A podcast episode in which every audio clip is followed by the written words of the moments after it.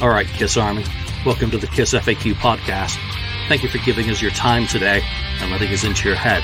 I hope we don't do any damage. This is a Kiss related podcast by the board for the board.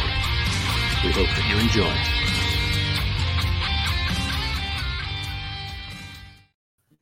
All right, welcome to episode 445 of the Kiss FAQ podcast. I'm your host, Julian Gill. Today I'm joined by Marcus Almighty Mark. Greetings. 69th Blizzard Ken. Hey there. And everyone else is busy at work or living their lives. How about that? Hmm. So, before we get into this week's episode, no one else has any new shit, and uh, these guys did get their shipping notifications for live too. I did not get mine, um, Mhm. so I'm extremely depressed, or I would be had my Des Moines CD not finally shown up from U Music. So thank you, U Music, and my triple vinyl from Creatures finally showed up as well after threatening credit card action with having zero shipping movement since the label was generated on the 18th of November. So Mm. I had a happy ending today, which is really nice. Also nice is this arrived. And Oh, yes, Oh, yeah. there's now a picture book about Richie Scarlet, written by a friend of mine, Jean Ramsey, who has put together it's a pictorial history of Richie. And you either love Richie or you don't. And if you don't, well, just tune out for a second because I do.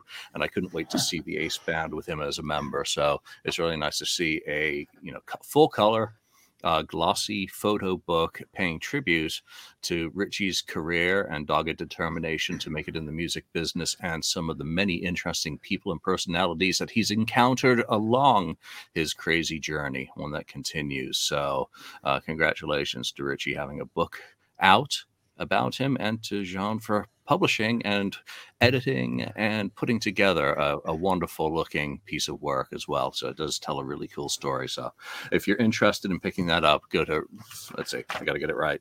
RichieScarlettBook.com. There you go. You can get some flyers, which I'll uh, I'll paper the Wasp show tomorrow night with Richie Scarlet flyers. How about that down at the Regency in San Francisco? And if you're going to the Wasp show tomorrow night in San Fran, um, I'll be there. And uh, it'd be nice to say hi or F you, whatever you want to say to me. Whatever. Um, hopefully, see some animals in the audience. All right, today's episode, because Creatures of the Night won't stop. And this episode is somewhat framed around a comment that Tim made, and that is, of course, Tim Starr.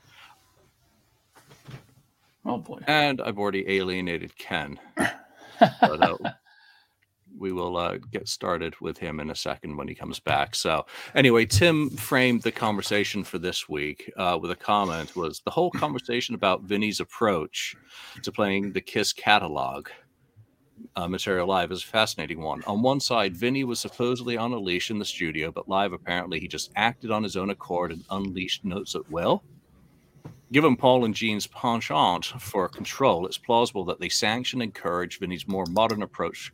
Um, how could they not? It was their band. In other words, there's no way the new guy was afforded that kind of unrestrained freedom live without the blessing from the bosses. And I thought that was a really good point to make about Vinny's playing when he comes into the band, because the band had been going through a dynamic shift between 19 what 1980 well 1980 when Eric Carr joined and 82 when they finally get back on the road. So the band had fundamentally changed in that period. Number 1 in its sonics when Eric Carr comes comes in on drums. But I think and Mark we were talking a little bit about this beforehand. One of Yes. the big things is how being the first person to replace a signature guitarist is a really tough role to play in a band. So why don't you take that for a moment while I say hello to all the animals in the chat? Yeah, well, it, it definitely is the more difficult position to be in if you know compared to being let's say the second or third or fourth guitarist in the band replacement hopefully you don't hopefully you're not like the seventh or something then people are going to get a little you know what the hell's going on here uh, but you know when you're the first one you you get the, you get a lot of this in the audience you know like people arms crossed not you know prove to me that you're worthy of replacing this guy you know? Uh, and you know sometimes you can do absolutely nothing right in these people's eyes and other times some sometimes people are more accepting of it and and and want to have you do well because if you do well and people accept it, that means that the band will continue on and there'll there'll be more music from this band for years to come. So there's kind of a there's always that kind of dynamic I find when you're a new guitar player. You know, sometimes you're gonna get the people that have those signs up. You know, you know, saying derogatory things. Like there was that time when I remember hearing about uh, Brad Gillis when he was touring with Ozzy when Randy died, and people were holding up Randy rules and you know all this stuff and just booing him like crazy. And then after a while, he started winning over the fans, and then he ended up leaving the band anyways. But you know, it it, it can be difficult to do it, and you know, I think Vinny uh, didn't have the easiest job to do in in that sense. Not technically, I think you know replacing Ace you know, he was he didn't do the most complicated solos. He definitely had his own style of playing. That's for damn sure. But for him to have done it note for note probably would have been within his skill range easily. But, you know, did he? We'll get into that now when we start talking about it.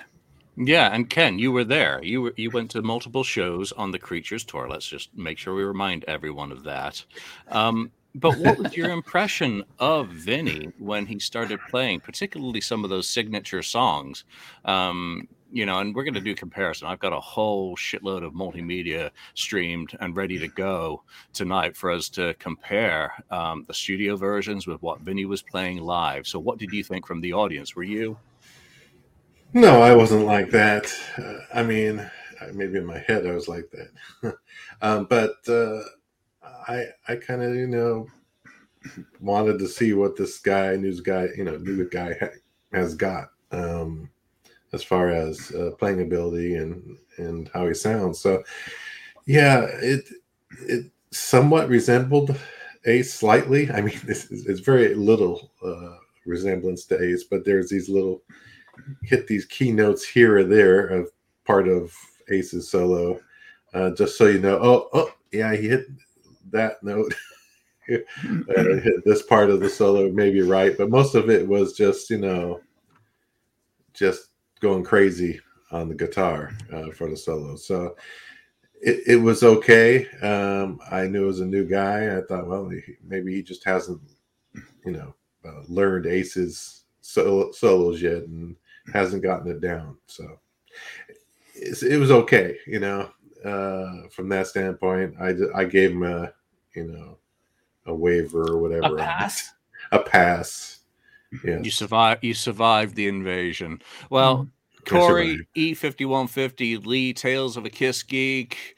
Um, who else? 2000, man. Thank you all for joining us live, and thanks for everyone who's, who's tuned in live. Let's jump into some multimedia. The first clip is going to be the first song of the set. I think I'm going to go in, in pretty much in order. I don't have the full set queued up. I think I got as far as Love Gun, um, but that's more than enough multimedia. There's about 20 minutes of video or audio clips um, that we're going to play. So let's get started. The first one is going to be Creatures of the Night.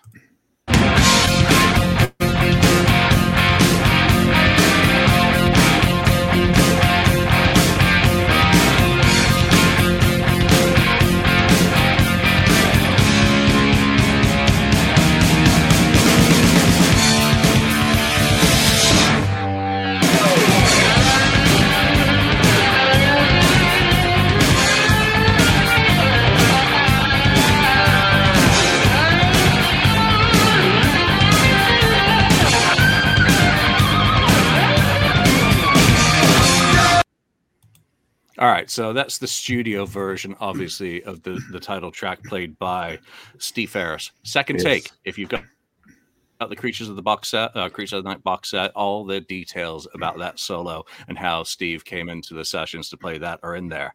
Um, what what I want to draw everyone's attention to before I play Vinny's take on that is Vinny's going to get double the space. You know, Steve had to cut his solo in eight measures. Vinny gets 16 during the live performance. So let's uh, go into Vinny's live. This is going to be from, well, you'll see it on the screen. I think it's Rockford.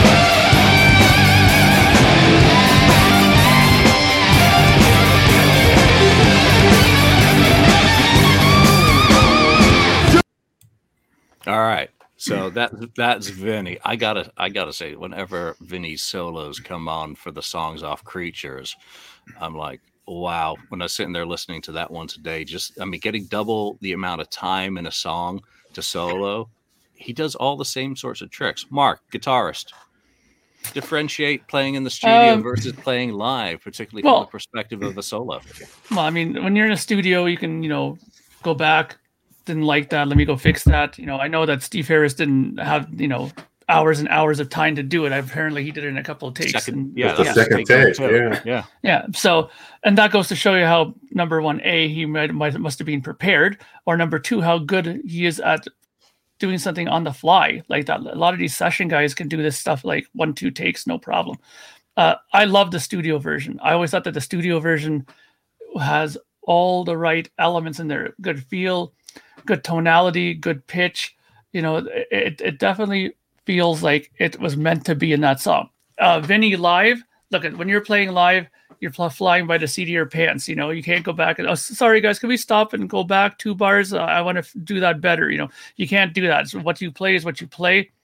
And, uh, you know, a lot of it was, was pretty decent. You know, uh, there are a few bends in there that were a bit questionable to my ear, a couple of like suspect notes. But again, it's live, you know, and he, he uses a lot of the whammy bar there. That was his big thing uh, with this too. That, that he, he was a he was a whammy bar guy. But this was a new thing for Kiss fans because Ace never even touched a whammy bar until into his Comet time. So uh, yeah, it's it's not a bad solo. I mean, again, uh, I think that they wanted to modernize you know their overall sound a bit and he did a good job in this one plus it, it is a new song too so i think that he gets a little bit more leeway with doing newer things in there too even if it isn't note for note from the studio no, but I think it stays very honest in terms of representing an expanded version of the studio solo, which is very concise and edited and fits in perfectly for what you'd expect on an album. Um, Ken. Yeah, I mean, it, it's at the beginning, it somewhat resembles uh, Steve Farris's uh, at parts, little parts here and there, but it's pretty much uh, Vinny's own solo uh, on the song, and you know it for what it is, and it being live, it works. You know, it worked in the song. Um, I guess if I heard it a million times, like I've heard "Creatures," I, I would feel like you know you, you get used to it, and you you'd understand you know uh, remember the solo and that sort of thing. Um, but yeah, it worked fine on this one. Um, I don't think he really attempted to do Steve's version of it so much. Uh, just a little bit of here and there. Uh, the rest is all Vinny. So it's it it worked out. It's work. It works perfectly perfectly fine.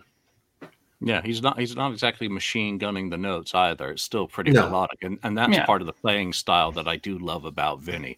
I'll always sing his praises, especially on All Systems Go, which is you know, melodic rock. That's very finely crafted, in my opinion. But uh again, Vinny's not a big fan of that. Let's move on into Strutter.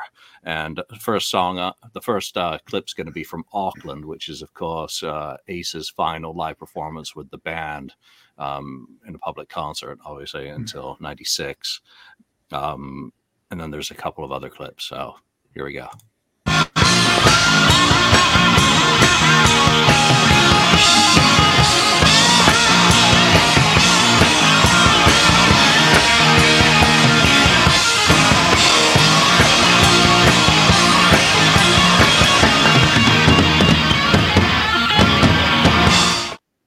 All right, so all your signature Ace Frehley licks in there. Obviously, Strutter is one of the holy trinity of you know, well, first three Kiss songs. Just imagine being a fly on the wall the first time Ace laid down a lead on that song in 19 late 1972 early 73 yeah. 50 years ago uh, but it's all there. That's all muscle memory in 1980 he could have been wrecked and uh, still play that solo.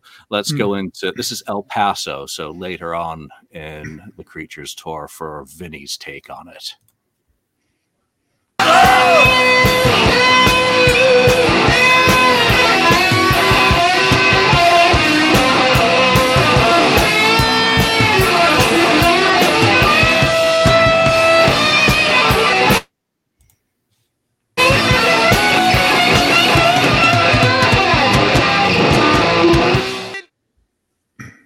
right, so that was uh, breaking up a little bit. I don't know whether that's my bandwidth or what. So, um, let's uh, just move one step forward and listen to Bruce's take from '84. Okay.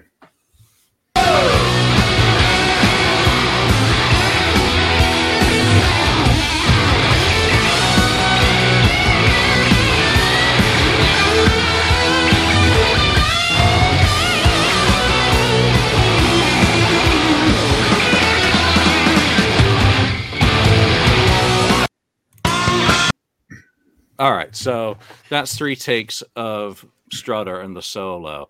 I think, you know, again, Bruce clearly has the benefit of not being the first guy and being able to fine tune also how Kiss had evolved by 84 by the time he's in the band, and Vinny doesn't. But my take on Vinny is that he's very much staying to Ace's framework, but putting his own stamp on it. Ken.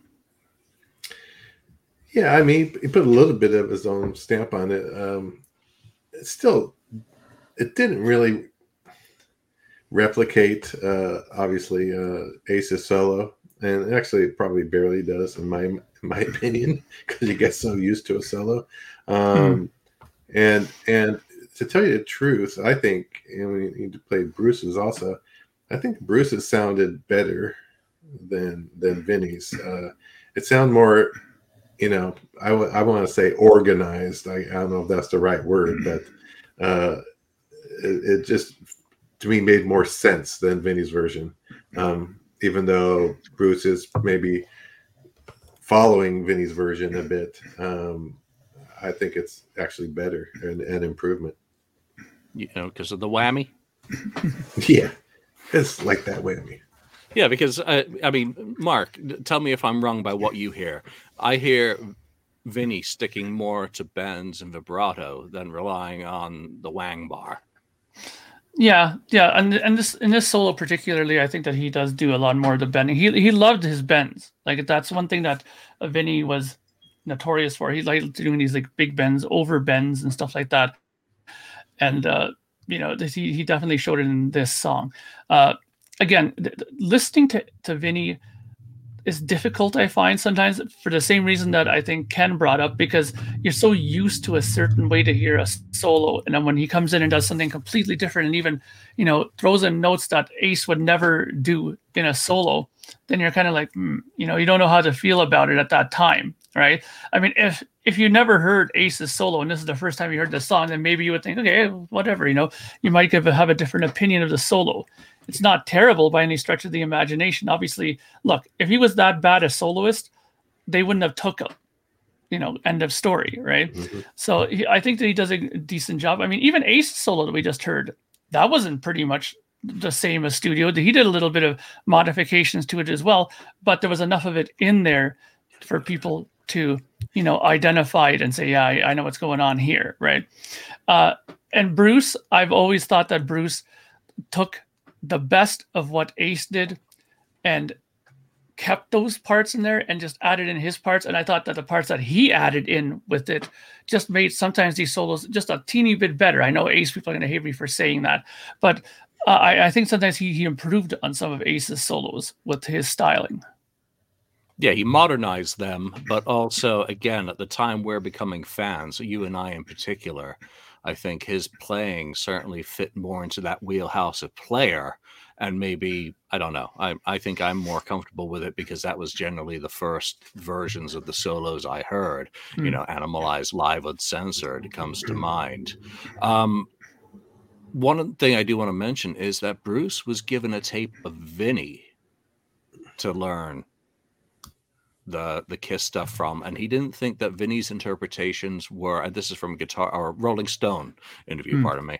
Um, didn't think that Vinny's interpretations were to his liking. Good. Which you know, come on, a, a, as a guitarist, you're always going to think that the other guy is getting it wrong generally. Uh, mm. especially when you've got the chops to back it up with. And I think that's where he comes from, especially on the classic songs, that he listens to how Vinny's interpreting it and then also respects how Ace played it, and I think he's middle ground which is hardly surprising with it being Bruce. Come on, like the most reasonable, nice guy in the world. Of course, he's Mm. going to be middle of, of, of the ground. All right, let's move on into Calling Dr. Love. This is obviously another classic, a classic Binky solo. Let's be clear there. Uh, because Aces wasn't exactly original, it was inspired by Binky. So here we go.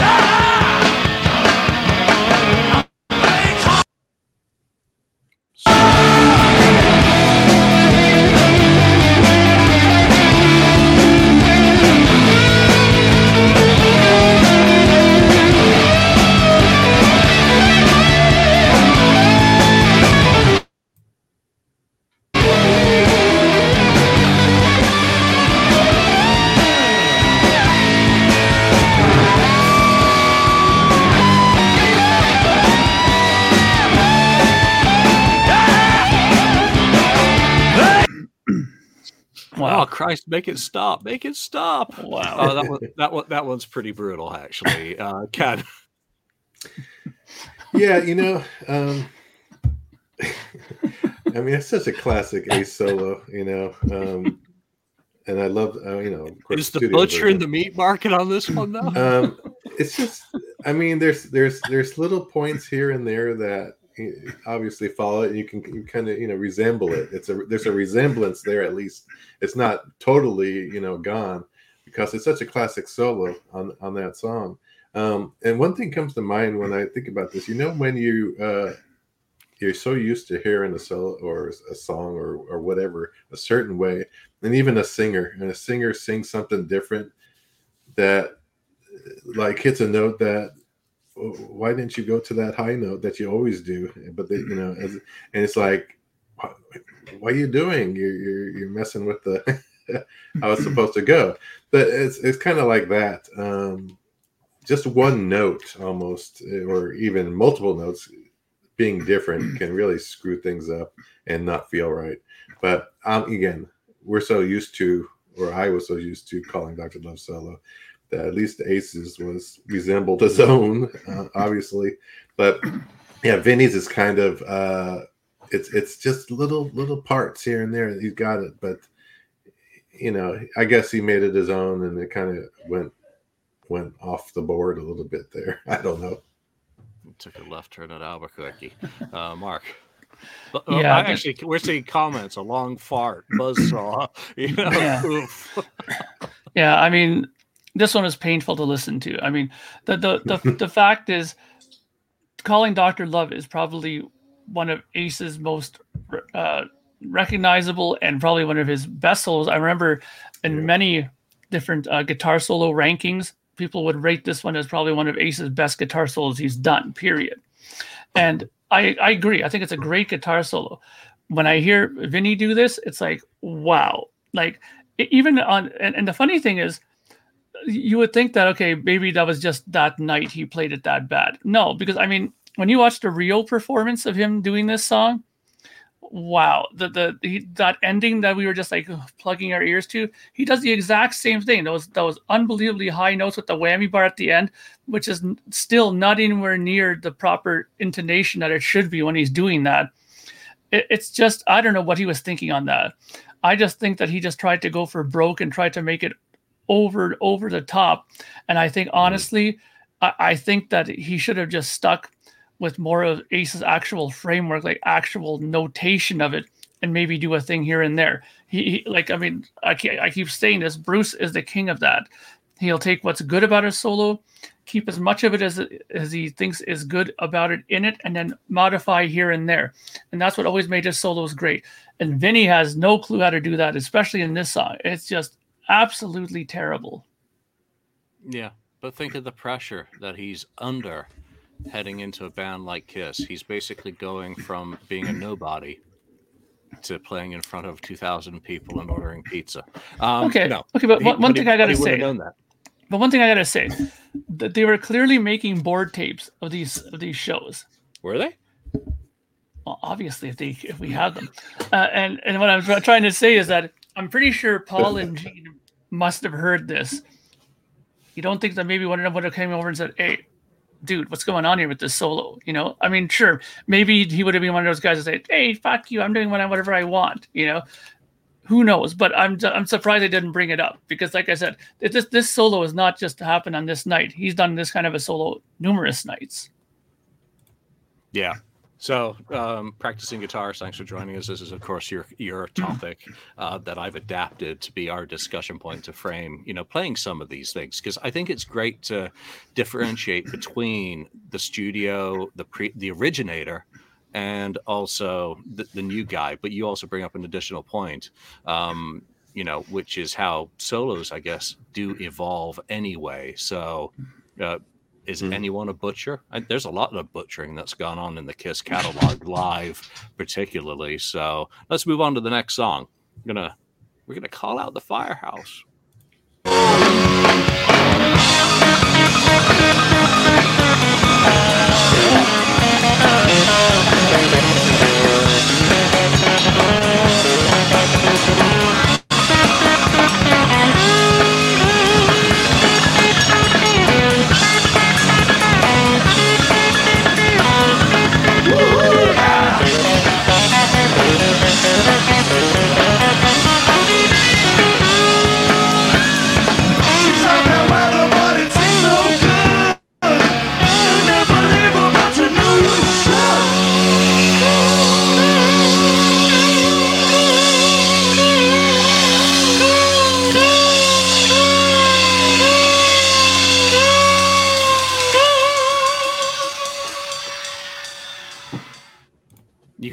almost mm-hmm. see Ace in your head when Yeah. he's ringing Oh, yeah. neck on those notes. I, I mean, come on, it, it's Ace. It's a signature solo. Again, I, it- it's like that's my comment for nearly every Ace song on this discussion. But let's listen to Vinny's take.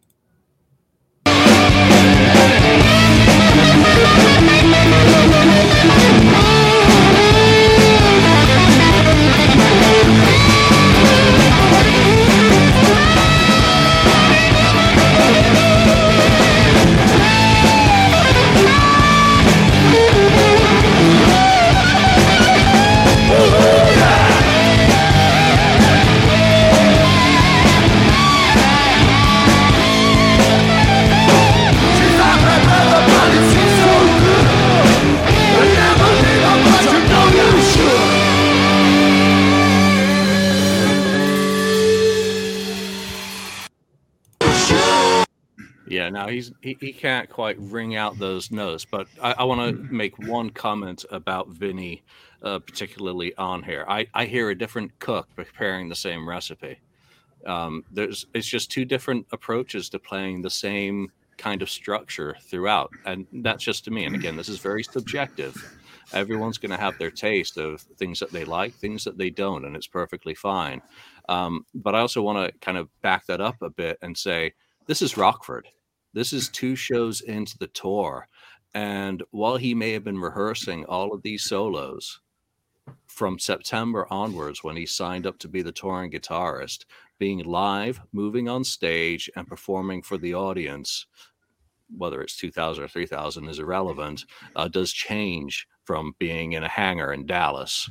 Mark, Yeah, I mean those are all valid points, obviously, uh, but, But- I, I still, but I still think that regardless, uh, he, he, God, he really butchers this one. I mean, this one is one of those songs where Ace, Ace given the given the benefit of, of a relatively easy solo. It's a, lot of the same note. Uh, It's it's all pentatonic in that box. That whole solo is just A. Okay, and and how many bad notes he put in that. I just can't believe it. I mean the david's comment is absolutely perfect spot on. Perfect except for timing. Yeah yeah timing uh tuning and performance. Great great great great point.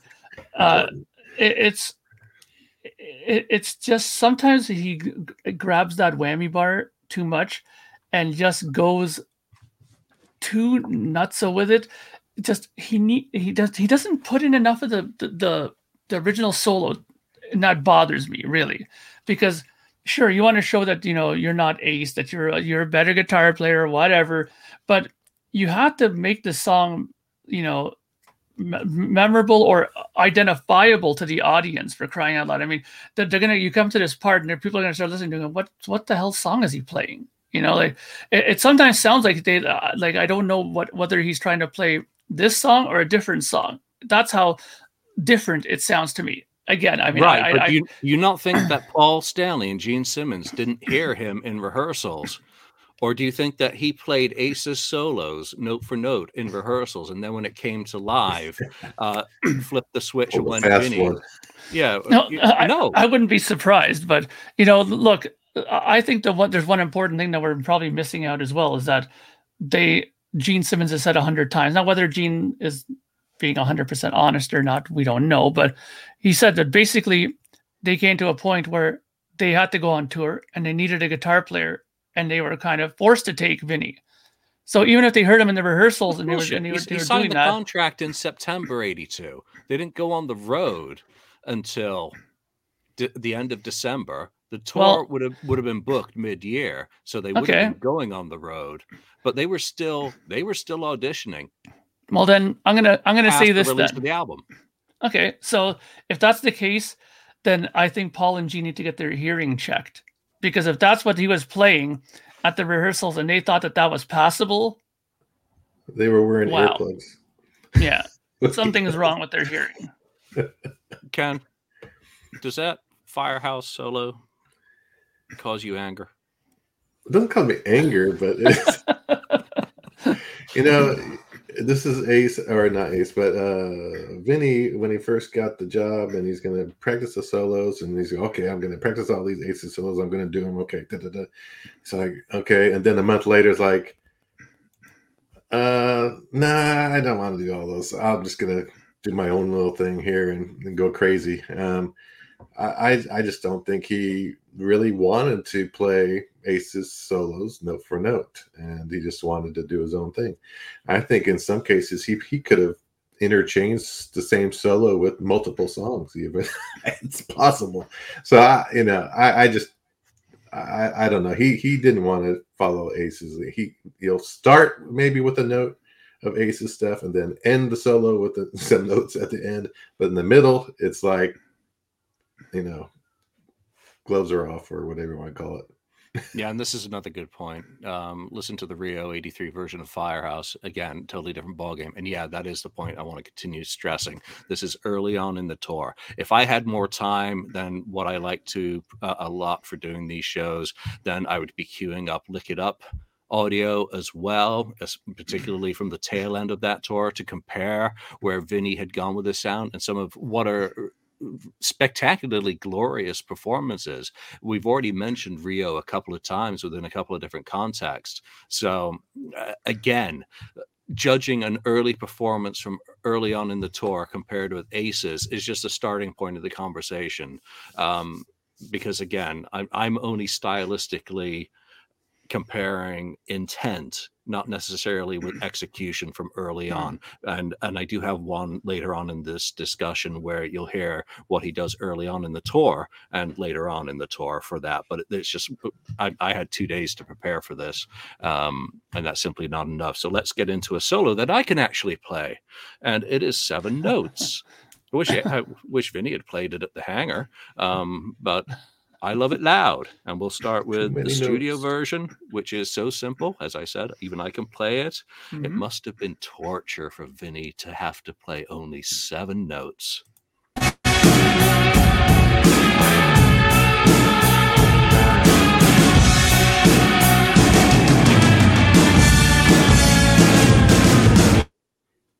And live. All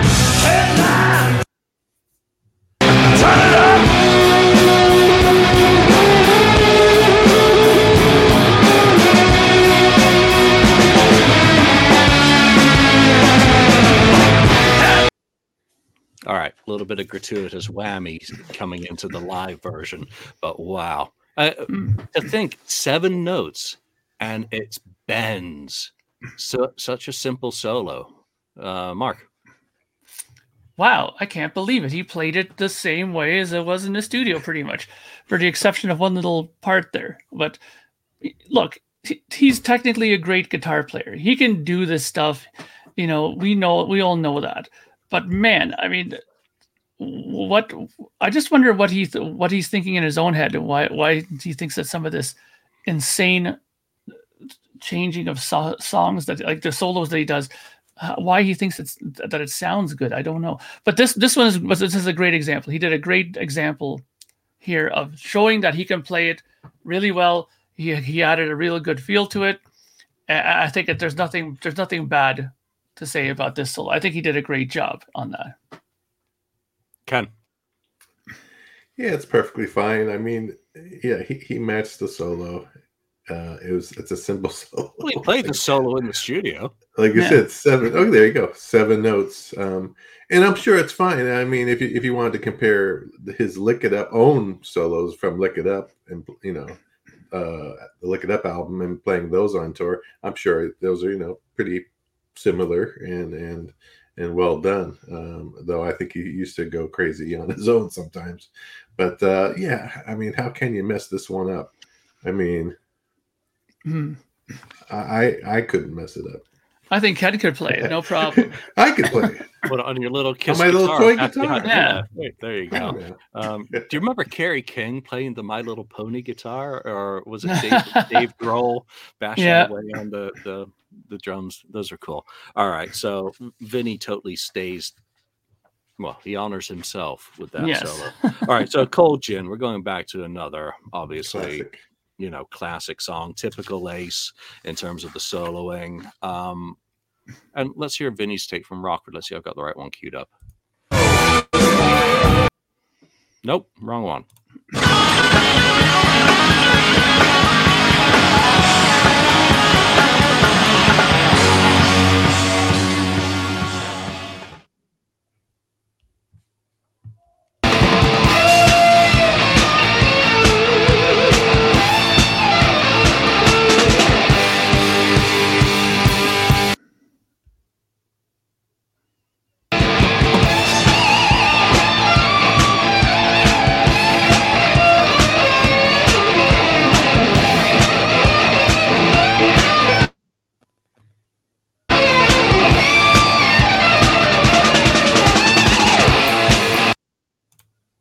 So, uh, just a quick explanation on that. Rockford, Vinny gets more space because of the outro. Um, on the Auckland Ace Frehley recording, it segues uh, directly into Strutter, so Ace Hmm. doesn't get to do that second solo. But you know what? I think typical Vinny there. Um, it, it's definitely uh, again similar recipe, different cook. Mark. Yeah, actually, I didn't mind that one too much. Uh, you know, basically just playing over an A sort of riff. You, you can't really screw that one too badly, I don't think. But it, and you know, there was nothing there that made me kind of cringe. I mean, you could have saw obviously on some of the clips that we listened to before. I did a couple of really like whoa, like painful looks on the face when he was playing, but none of those were present on on this solo. I think he did a pretty decent job on the on the outro of this one again when he when he thinks about i think when he's more settled in and he's locked into the groove he can play some pretty good solos on here. And i think this is one of the better ones that we've heard so far Yeah, it, it's tough. I mean, there's there's quite a few people in the chat uh, who've been contributing who are guitarist. Gene obviously has um, definitely played guitar, knows his way around it more more so than I can ever, you know, begin to explain, you know, just what I hear versus what I do on my little Jackson soloist behind me. So, Ken, Cold Gin, you know, original, you know, early Kiss song that Vinny's updated. What do you think? Yeah, I mean, it- worked okay. Uh, I was fine with it. It's you know a little different, of course, and but uh, it's more. It makes more sense this time. It doesn't sound like he's just uh, making it up as he's as he's going along. This one actually uh, fit the song better uh, and you know closer to what Ace maybe would have done. Yeah, so Cecil or Cecil, whichever way you prefer. Uh, Vinny's playing on the Treasure record is really good. Oh my God, those are some really tasty solos. And you remind me of another point I wanted to to make. Has anyone ever heard a soundboard of Vinny playing with Carmine in the Rockers? Mm-mm. I would love to hear what he was doing 1980, 81. Um, you know, we've heard some of the stuff that he was writing earlier on, but I would like to hear some Vinny live earlier on in his career, and it's just not out there. Whereas with Eric Carr, we can go through Creation, Salt and Pepper, Flasher, Solomon. I mean, there's an, an there's an abundance, but with Vinny, there is not an awful lot of it. So, um, let's jump into the next song, which you already know what it is if you've been paying attention since I jumped the gun on it. It is, of course, Keep Me Coming. Uh, the studio version is supposedly Vinny. And um, a- again, like several of the songs on the album, they're on the studio versions. There's only eight measures of space for the solo, and this is, of course, Sioux City, where Vinny again gets double the space.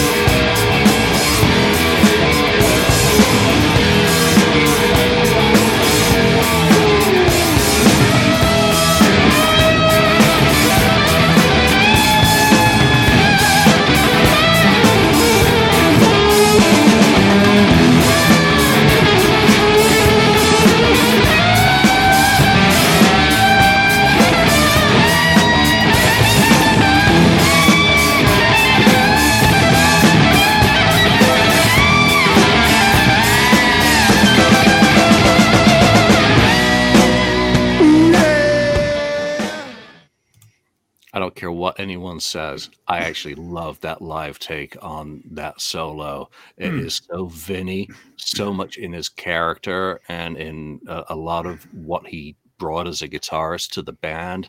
And I, I'm on the fence, you know, of whether that's him in the studio, but just that ending phrasing on the studio cut, yeah, it's Vinny. Um, Ken, Yeah, it's got to be uh, Vinny, uh, Vinny in the studio because it's because he kept. this is the uh, closest, other than uh, "I Love It Loud," that he's you know kept the solo to. Um, I think he's just you know used a multiplier and doubled his notes for for, for most of it. It's like the twice twice amount of the notes he played in the, the solo on the record that he and he played uh, he played live. So uh, but so it, it made sense. It fit, and it sounds like a lot like the, you know, it's familiar. So it sounds like the solo that was on the album. okay, that song is embarrassing. Hate it. Mark, Uh, uh, actually, I thought that this was done very, very well. Um, like the studio version, obviously, we're so used to it, and like I said before, you can you can go in the studio and do it until you get it the way you want it. So it's always going to sound decent, I think.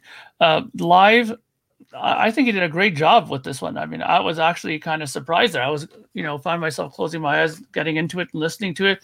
He played it really well. I, I think that he he must really like that solo. I think because he really recreated it really well. It sounds really good. I mean, there there's no, you know, skunk notes in it. There's no crazy, mm-hmm. you know, recreation of something that wasn't supposed to be there. I think that he did a great job on that song. And Sioux City is pretty early in the tour. Am I not correct on that?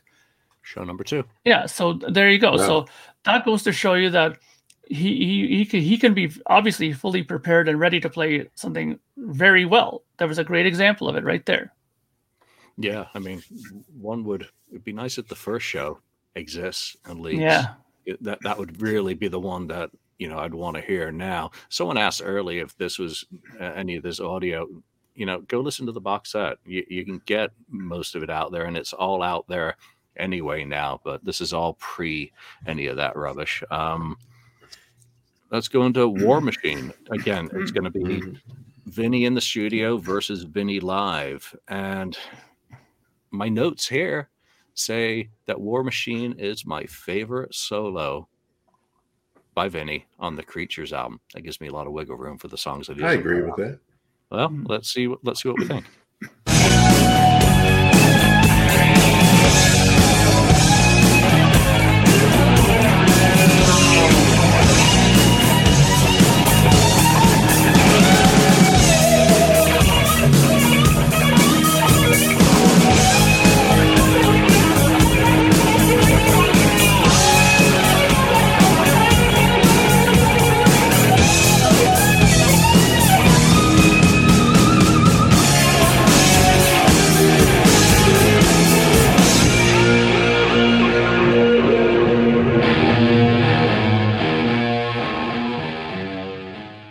All right, I want to pause it for a second there before we, we let him continue with the live version.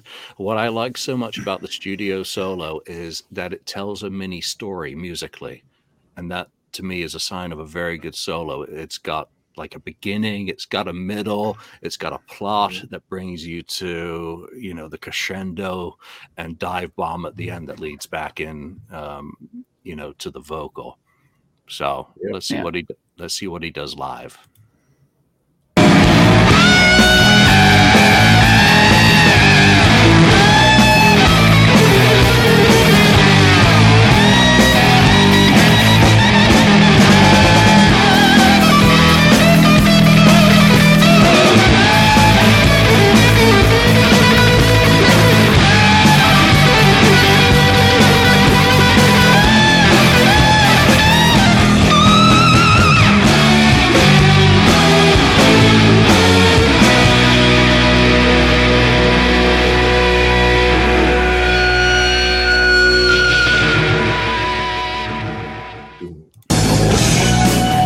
No, we're not going to listen to it again. But I, Tales of a Kiss Geek, you're killing me. That solo is horrible. I love it on a technical level because it's like Vinny Live is saying, You remember how you wouldn't let me play those five notes in the studio? Well, here they are. those five notes are back now. Mark, let's start with you on on both of those. Well, I, I love War Machine. It's a great song. Uh, and again, so used to the so studio version of that solo. Uh, and it's a good solo. Again, I, I agree with with you, Julian, about how it's well structured. You know, the beginning, the middle, and end to it. It definitely sounds well constructed and thought out. Uh, live, it wasn't too bad. There was just when he came in there, it was a little like whoa, like a little, you know, little crazy with the with the bend there at the top there. But other than that, it wasn't too bad. He he did a couple of you know extra like that. That's one thing I noticed about Vinny live. He likes his multiple. He does like a lot of those multiple notes things there. Yeah. Uh, that's very very uh Vinny, and, and he does a lot of those like like those really high. He'll bend a note up, like hold a note, play the note, and then drop down from the note, which is different than going playing a note and then bending up to it. He does it kind of like backwards sometimes, which is interesting and works well if you can do it well, like Vinnie Moore and these guys do. Uh, but it it's it's not a bad solo, uh, and it, it compared to some of the other solos that I'm sure we'll hear, this one sounds very masterfully done compared to some of the ones that will come later. But th- this it's not bad. I mean, like, again, I think we Julian made a great point that the solos that he plays on the record tend to sound better live than the ones that he doesn't play, like like Ace solos. So Yeah, those are the ones, you know, kind of where I really felt that Tim's comment, you know, resonated. That in the studio, you could see Paul standing over him saying, No, make it more simple. You know, do this, do that. Um, that he's really being gui- guided Hmm. or restrained, depends on your perspective more. That Paul knows or thinks he knows what he hears in his head for a song, and Vinny is, you know, simply to execute that. Live, he's able to put more of his personality back into it and it really came through on a on a solo like that ken Yeah, I mean it. It's it's hard to to me. It's hard to butcher your your own solo, and I you can know, do it. so yeah, yeah, I'm sure it's been done before. But um, yeah, like Mark said uh, at the beginning of it, it kind of came in rough at the beginning of that solo, but then it kind of smoothed out, and things felt more structured and more you know you know like the uh, album or studio version of it. Um, so it was, it was, recognizable at least. Uh, unlike you know where when he's playing somebody else's solo like ace then it's it's hard to recognize it. It really yeah. it's very hard to recognize when he does ace's solos versus his own solos yeah, I want to thank everyone again for joining us today. You know, while we've been doing live episodes, this is like a little bit of experimentation to see if I can still multitask enough to queue up multimedia and talk about it while doing a show. Um, I'm on the fence as to whether I'm being successful. So, in your comments um, after the show, don't tell me that I'm suck while I'm in the middle of doing trying to do this. Um, let, let us know if you like this sort of uh, show format. Um, let's move on into Shout It Out Loud, one of my mm. all time favorite Kiss songs, and from mm-hmm. Mark's all time favorite Kiss album. Oh, yeah. And again, yeah, Auckland. uh, and my notes again on this was. Uh, Oh, I'm going to say it again. Signature Ace solo. I'm like, no, wait. Signature Bob Ezrin solo sung to Ace and played on the piano for him to imitate. Um, Let's yeah, shut up and play the music.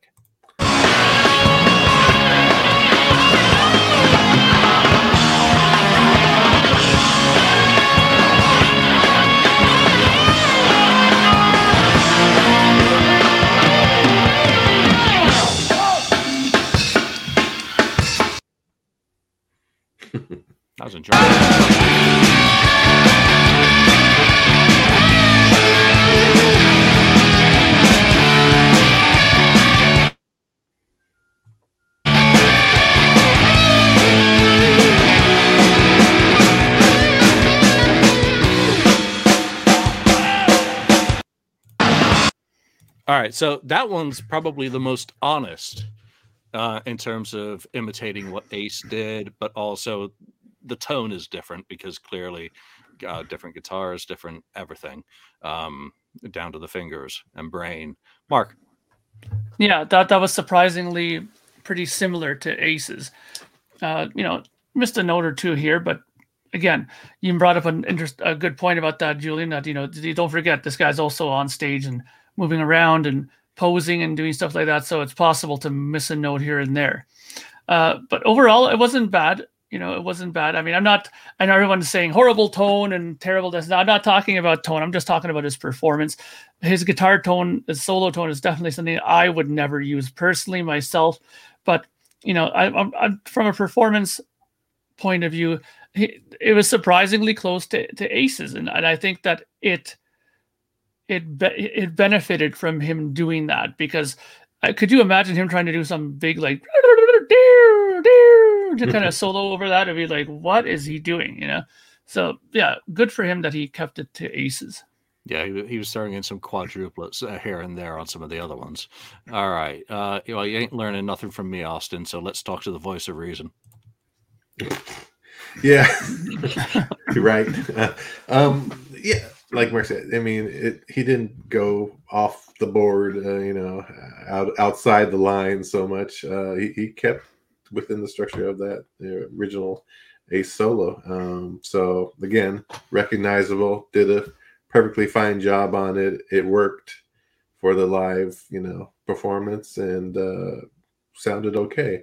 I know there's there's the tone thing, but uh, Otherwise, it, you know, it fit the song, sounded uh, familiar as it should. it should always sound familiar. Lee, who is representing the new era Kiss fan? I know what's this well, Lee talking about? These guys, yeah, Mark and me, we're Asylum fans. That's what we no got kidding. on board.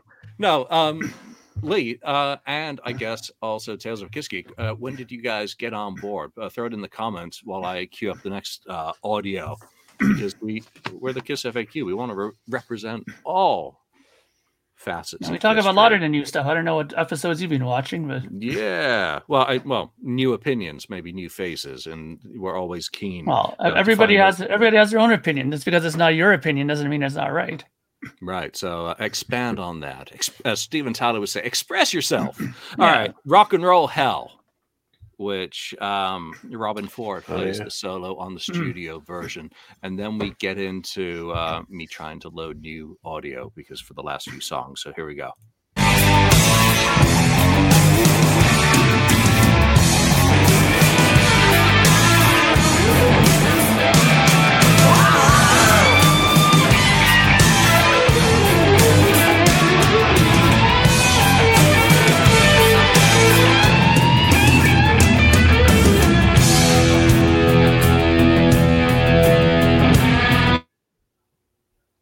Pretty jazzy. All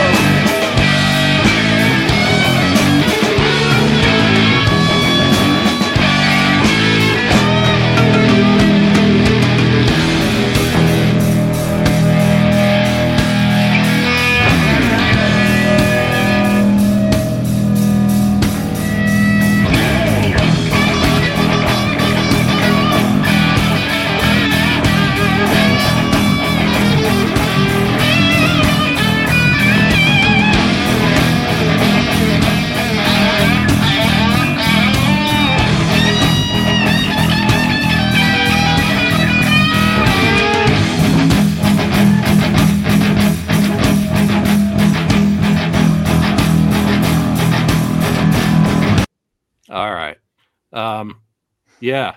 So on the one hand, you've got Robben Ford. Um, what was the Yellow Jackets? Yeah, I believe so. Session, session player monster who comes in and because he's a musician can play any style whatever's needed dial a buffet in terms of being a player and one hell of a player You- i mean check out that yellow jackets debut album uh, number one just fantastic and then you've got Vinny putting his spin on it. And again, I actually enjoy that solo, but I really love that song. And I've really gotten a kick out of the three, you know, takes that are on the Creatures box set. Um, so I am biased, but I think Vinny does a fine job of that. Again, putting his personality and character on it to the point where it was never performed again after Rockford. So, uh, Mark, Yeah, uh, the the studio version is great. I, I love that. Uh, I think Robben did a great job on that. Uh, the the live one was pretty good. I mean, he he, he did kind of he did I'm kind of uh yeah he did kind of keep with the structure of it there. Uh, what I did find interesting though is when they did that second part, and clearly I think that's Paul and him trading off licks back and forth there because it wasn't just him playing that because there was overlap of the leads there going on. So I think Vinny was playing something, then Paul played a little something, then Vinny played something. Uh, not a bad idea. They should maybe should have worked on it a little bit more and kept it in the set. Maybe maybe that's why maybe that's why they tossed it from the set. They said that's not working. You know, we, we shouldn't do that again, and that's that. But overall, I think Vinny did a pretty decent job on this one. Again, this is it's surprising that he didn't butcher this one as much either. I mean, he, it's it's the new album, but clearly he didn't play it on this in the studio that one. So, but he did a good job. All right, Corey, thank you for explaining who Tales of a Kiss Geek is. Glenn, uh, come on over to the Kiss FAQ board, and if if you're a member on there, uh, send me a PM, and who knows, maybe we can have a topic that includes you as part of the panel. Ken, what's your take on rock and roll? Yeah, um, like I said, the original obviously is great by Robben. Robben, um, Vinny, it- it barely resembles that solo. He kind of created his own new solo, I think, for it, uh, which actually wasn't a crazy and wild solo. It was it actually fit the song um, a bit, you know, and, and it sounded okay. So it, it works. Again, I rather hear what I am used to from the album, but uh, it it's not a you know a butchering kind of job that uh, he may have done on a couple other things. Yeah, so what I meant to do, and I didn't. Again, I'm, I apologize for the, the my my time limitations this uh, limitations this week.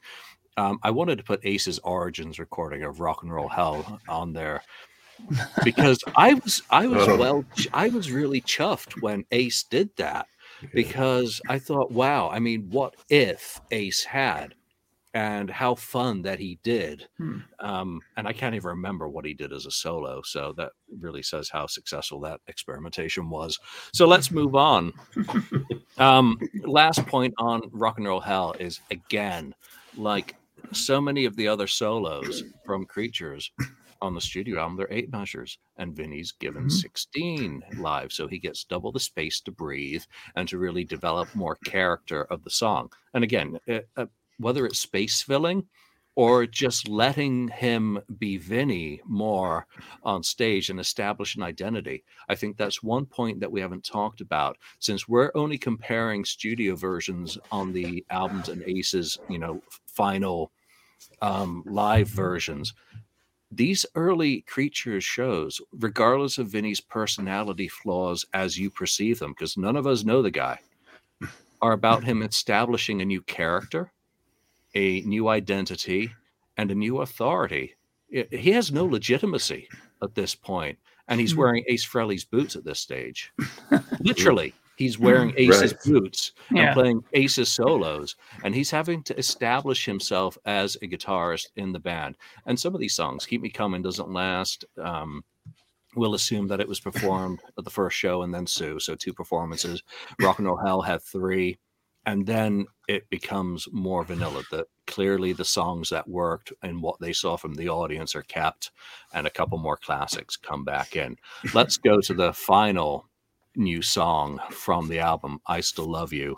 And again, it's Robben Ford. This solo on the album is absolutely sublime from a uh, guitarist perspective. The Yeah. emotion that he wrings out of that neck, note by note. And then we'll hear Vinny's. Um, and I'll pause.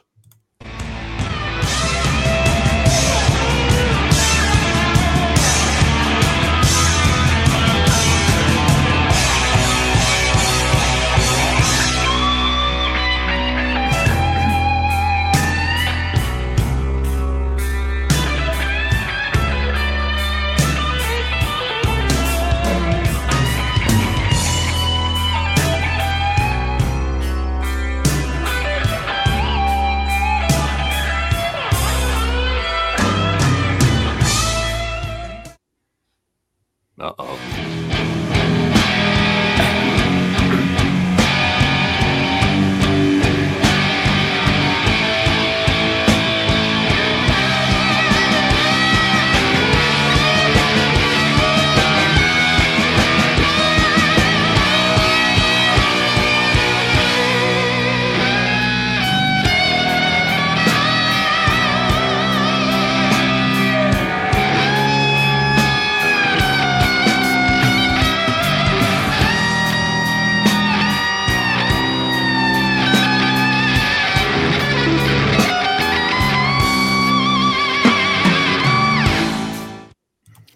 So this is the, the one song where I did make time this afternoon to go and get a performance from later on in the tour because, to be perfectly honest, that um, where, where was that one from? That was Rockford, Hmm. and I, I thought it sucked. Um, so let's uh, jump forward in the tour to El Paso and hear Vinny's take on it there.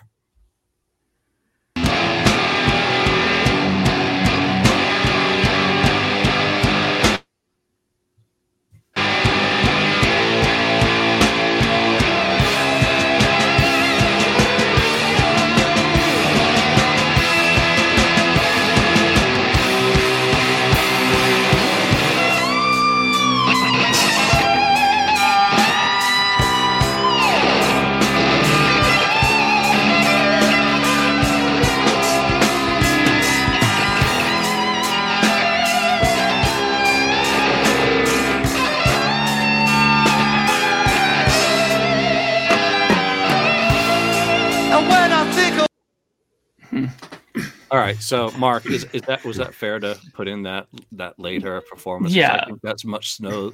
That's much smoother. There's some nice quads thrown in, little there's little phrases, and you mentioned it early. The little uh, that he put at the end of a phrase, um, Hmm. just wonderful. Yeah, I, I think that was much better. G- g- great call putting that show in after because that that Rockford one was like, whoa. It wasn't horrible, but it wasn't. It was still nowhere near as good as the this El Paso show. Uh, much better. Sounds like he's much more comfortable playing the song and the solo overall.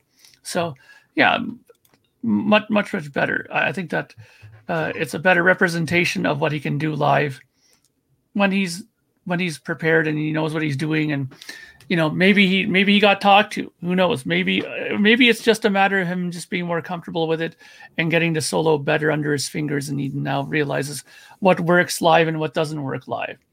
And you know what would be also a good idea? I think this tales of a kiss geek and lee they should why don't you guys start a podcast?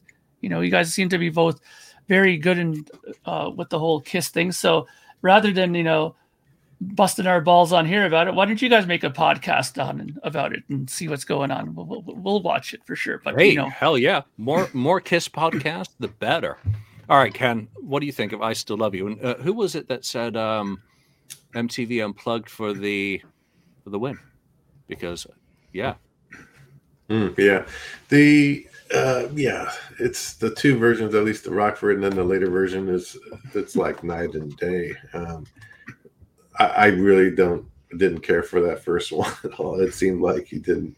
He was kind of making it up and didn't really understand the solo or remember what the solo was supposed to be like uh, for the most part. But the the second one was much better, much better. So much closer to uh, the studio version, and it actually, you know, sounded, you know, right on, and it worked perfectly.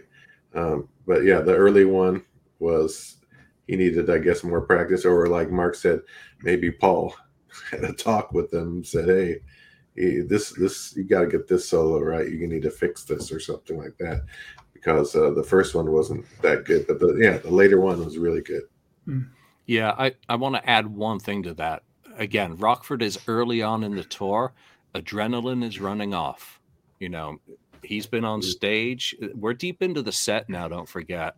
So mm-hmm. that adrenaline, it's still new, playing in front of a uh, you know an, a paying audience. So I don't doubt that muscle memory is not there yet, because doing that set every night with the adrenaline flowing is a completely different.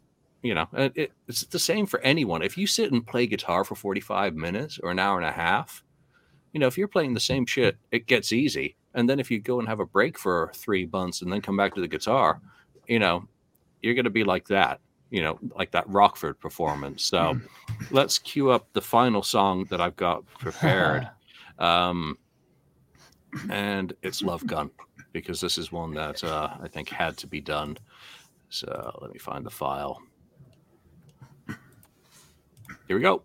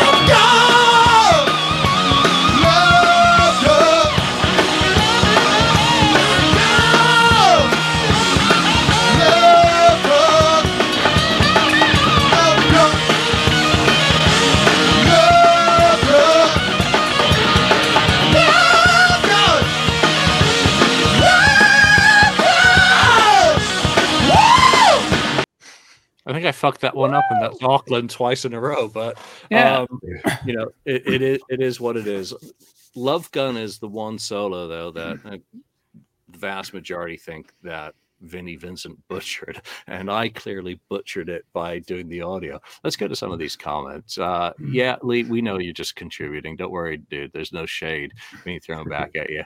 Um, the whole fun of this is to get your guys' interaction when we're doing these shows, get your opinions, get your thoughts on what we're talking about. So, exactly. um, you know, thank you. We do appreciate you being here, watching us, and you know, yeah. Well, I wish I'd had the right one queued up because, uh, again, I I did that one last minute, and uh, it was supposed to be Auckland first, and then, um, you know, what it is. So, what is everyone's kind of opinion on this? did Vinny butcher any of those solos, or do you think there are enough mitigating factors? And again, I want to do some more of these kind of comparative episodes. I want to compare some of the songs that Vinny did during the Creatures tour with what he's doing later on during the Lick It Up tour. Because when he knows all that stuff by heart, the Lick It Up tour, the soundboards from that are spectacular and you know obviously i don't want to really talk about you know the lick it up songs but i i get off more on those and listening to how he's really kind of gotten into it that i don't understand where all that friction comes from with you know dragging him off stage because all the solos that i've listened to his solo spots they don't really grow paul would always come back on stage and say and vinnie vincent on guitar that was yeah. always his shtick for ending the solos.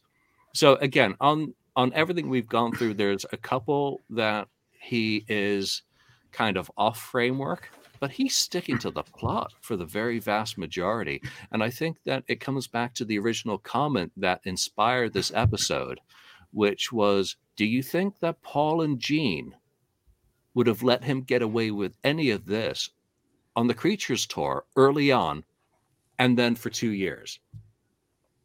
Mark, well, do you? Um, no, I mean, clear. I, I mean, clearly, he he improved with time in the band. I mean, as you said, that there there are soundboards from Lick It Up that are really good, good shows, and uh, you know, I, I think the only I think the only thing where he shadow stuff. I think the only thing that he kind of uh, gives them a hard time with is the solo section itself where he's by himself. I think that's where he goes a little bit off the rails. But playing within the songs, I think that he he does he does well. I, I think you know we don't know what happens backstage, off stage with these guys, right? But clearly on stage, I think that he he improved with time, and I think the Lick It Up tour was a better representation of what he could do. I think. Yeah, Ken. Yeah, I mean, got to give him the benefit of the doubt. You know, he had to, you know, learn these songs and and get used to the whole the whole spiel of Kiss and and uh, get his own boots underneath his feet rather than Ace's. um, so by looking it up, I'm sure it was better. I, I need to listen to something on the soundboard, see how he was at that point on Ace's older songs. But uh, yeah, I, I think it's, it's okay. He didn't butcher too many he he kind of either just went his own way on it, uh, but he he obviously was able to you know mimic or you know keep in line with some of the solos. So if he wanted to do it, he could do it. Um, one other thing is that last thing with Paul, we know why his voice is messed up because of all that extra stuff he was doing. Um, but anyway, that's that's because of I still love you and I want you. So uh, again, thank you to everyone who's chimed in with comments and joined us live today. I want to end this episode with the song that was cut or the solo that was cut from the box set, and it is of oh. course um, the guitar solo to "I Want You" from Rockford, and. you know, Mark mentioned on Three Sides episode this week uh, when they reviewed the the box set in essence that you know he was a little bit offended or you know annoyed that they had edited that out. Well you'll be able to judge for yourself why they may have done that. But you know i think on our review i mentioned that you know again vinny has history with the band that he sued them repeatedly. So the victors write the history and the box set is a representation of the history. But i think that there's so much vinny in that box set that editing out the solo is a very minor offense eh, versus honoring you know we we basically get a 10th anniversary tour uh, commemorative out of that um, and again opinions are always going to vary about how that show was constructed. I happen to to really like it. So you know before before we go here's eight minutes of vinnie vincent guitar solo, which would have been part of um, I Want You. And may God have mercy on our souls.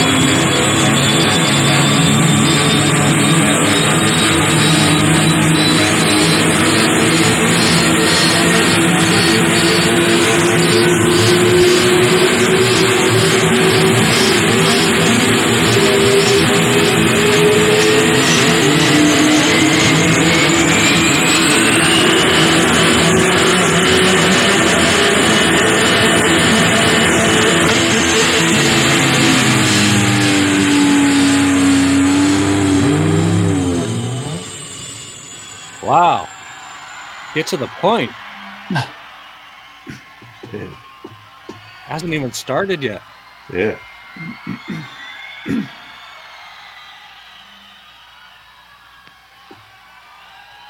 The pyro.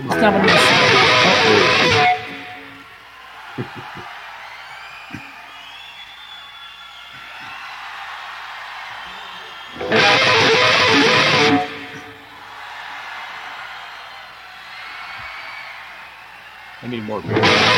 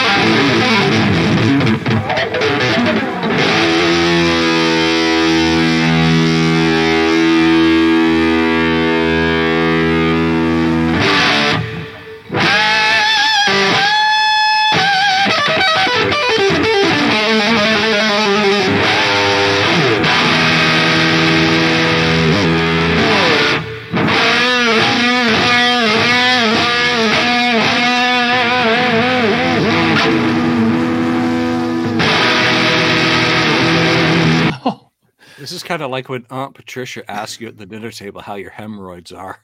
Um, Wow. um, yeah, I'm just pausing for a moment because I'm going to play the whole damn thing. But if you're still wondering why it was edited out, I mean, really? Yeah. You're still wondering why? I I will play. We will do another multimedia episode in the future. I promise you that. I will play you some solos of Vinny from the Lick It Up tour that I think are absolutely spectacular. Again, this is an unfair representation of Vinny in the band as a soloist because this is the second show. Again, mm-hmm. context is everything. I'm not going to say that his solos are going to be to everyone's liking as we get further into his career with the band, but his confidence and adrenaline and muscle memory and where he's at in the show do change from the second show on the tour. So let, let's continue.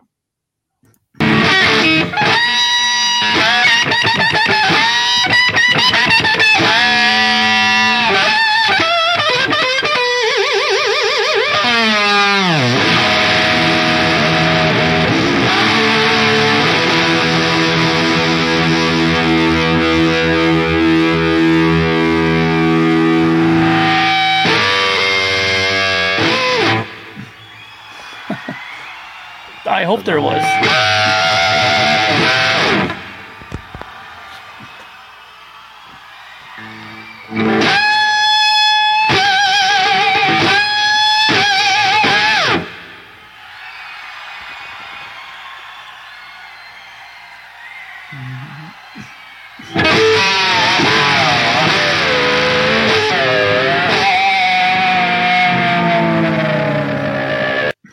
If you're just tuning into the Kiss FAQ podcast right now, do not adjust your headsets. It is not a problem of the audio. This is really being played.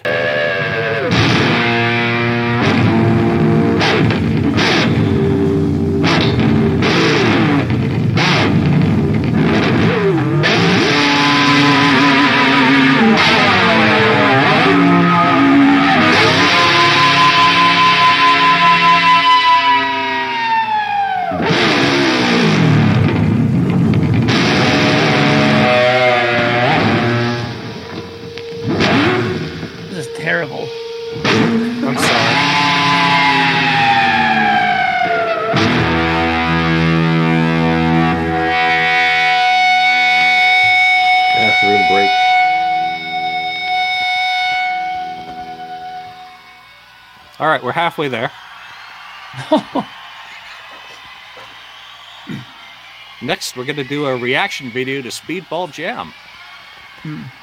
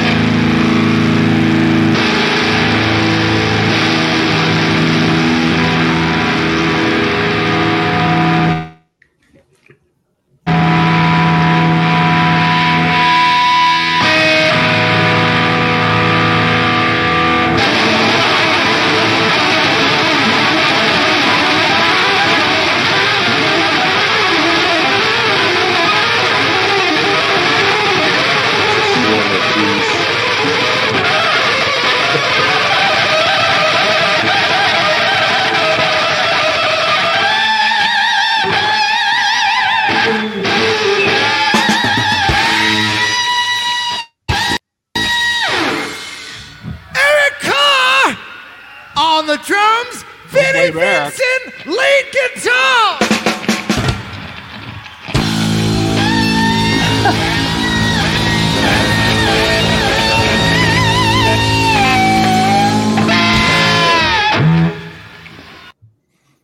Wow. Wow.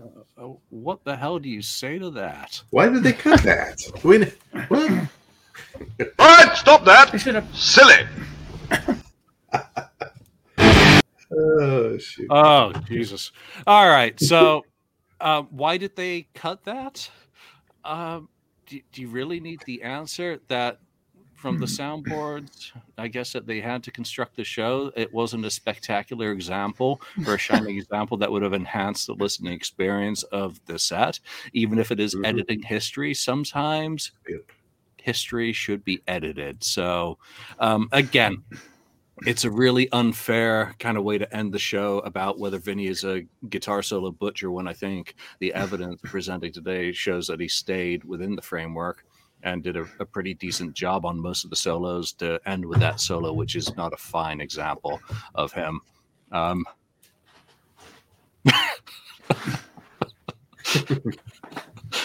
Thank you, David. That's quite quite colorfully put. So, Yes. on on that note, I want to thank everyone for joining us today uh, for this live episode. Mark and Ken, I'm sorry for pulling that on you at the last minute after screwing up the audio for uh, for Love Gun. But we'll do this again in the future about other tours, and you know, compare Bruce with Vinny, compare Bruce with Ace, compare Yeah. Tommy. You know, I I, I think it, Tommy with Ace. yeah, you know, it, it's it's all fair to kind of bring up the comparisons between the guys who've been part of the band's history. So, everyone who's thrown in comments today, Tim, obviously for you know setting this conversation with a very good observation. Thank you very much. Um, But everyone, thank you for joining us, and we shall see you next time. And uh, let's see if I can find the fucking video. Could have been his All name, right. the the butcher instead of the Ankh or whatever. Thank you for spending time listening to the KISS FAQ podcast today. All sales are final, there are no refunds. If you'd like, look us up on Facebook or come over to the KISS FAQ message board and discuss the topic we broadcast today. Don't forget to rate us on iTunes, Spreaker, or wherever you've listened to the show. We hope you'll join us again.